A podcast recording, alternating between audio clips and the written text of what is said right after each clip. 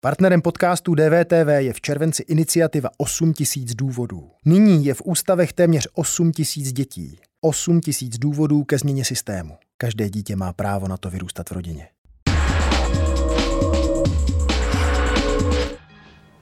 Meteoroložka, moderátorka, dramaturgině České televize a mimo jiné také autorka knižní novinky Alpami na kole, Alena Zárybnická. Dobrý den, vítej v DVTV. Děkuji moc za pozvání. Děkuji. S Alenou se léta známe z České televize a tak si budeme tykat. Budu ráda. Rozhovoru.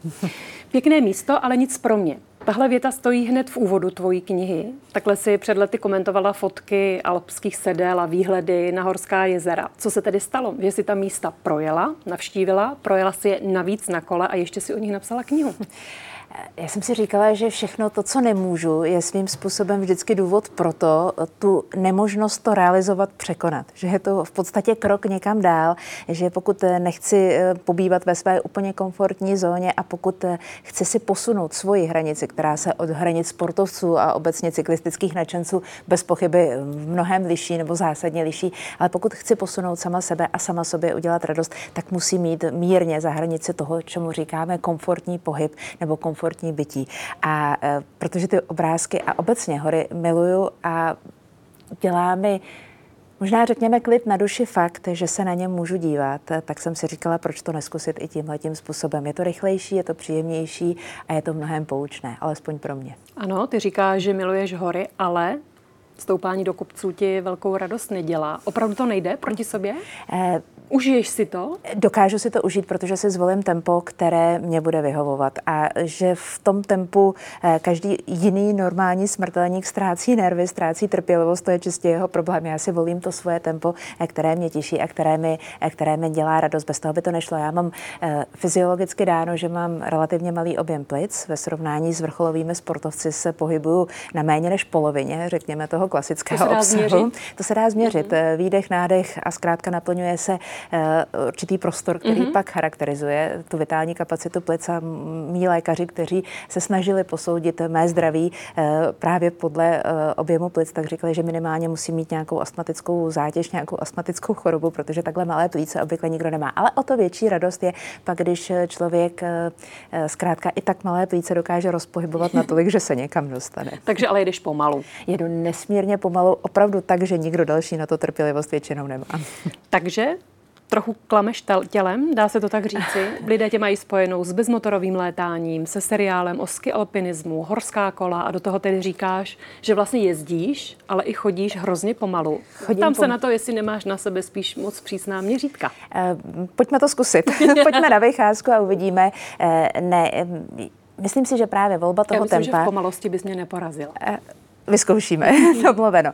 E, myslím si, že právě ta rychlost toho tempa je pro ten komfort a pro tu radost toho pohybu strašně důležitá. A když vlastně k tomu přidáme, že během cyklistických výletů se fotí, během skialpových tour se natáčí, e, tak jenom se pak snažím zkrátit tu dobu přesunu mezi místem A a fotopointem číslo dvě. Chtěla jsem se tady, jestli jezdíš sama, ale tady je vidět, že tedy sama nejezdíš. E, tohle Ten pán nevypadá jako slimák. Ne, ne, jako, ne. Že by jel pomalu jako Pán slimák. je dokonce horský vůdce, tohle to bylo ve Švýcarsku Švýcarsku v Davosu, kde jsou vlastně speciální traily, ale na ten trail nahoru se dá vět lanovkou, takže vlastně eh, je to i eh, způsob, jak eh, si vlastně užít tu cestu dolů. A když nějaké místo neznám, tak se ráda nechám inspirovat místním, protože kdo zná lépe vlastně svoje kopce, svoje hory, než ten člověk, který se po nich denně pohybuje. A mimochodem tenhle klučík tam i staví ty traily, takže zná skutečně každý šutr. Je pravda, že na těch fotkách zatím jsem viděla hlavně sjezdy dolů, ale teda dost nebezpečné. Sjezdy. To je to na hraně, je to na hraně. Omlouvám se za to, že část mého pozadí naprosto překrývá celý ten obrázek. Možná panoramata zatím jsou taky docela fajné s nadsázkou. Eh, vybírám si velmi obezřetně a i dolů jezdím hodně pomalu.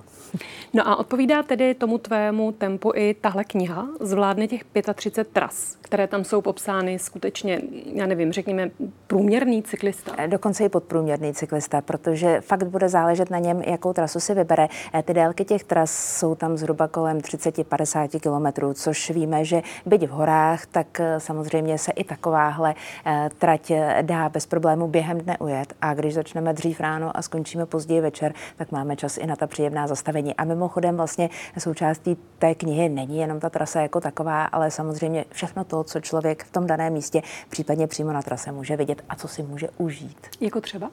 Jako třeba něco dobrého k jídlu, jako třeba kousek historie, mm, vlastně těch národních tradic, které eh, sice známe možná ty naše české, ale zároveň eh, se rádi rozlížíme od potom, eh, jaké tradice dodržují Švýcaři, jak se žije v Rakousku, v Tyrolsku, jak se žije v Jižním Tyrolsku.